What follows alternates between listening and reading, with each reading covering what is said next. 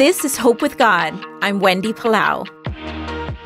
When Jesus was born, the Jewish people were waiting, anticipating the arrival of a Savior.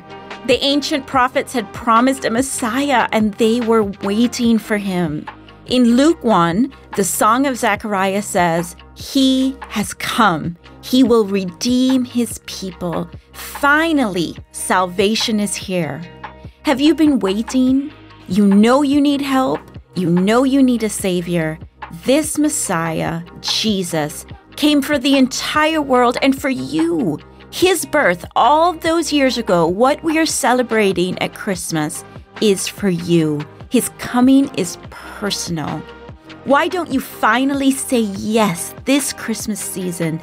Thank you, Jesus, for coming for me. My life is yours. This is Wendy Palau.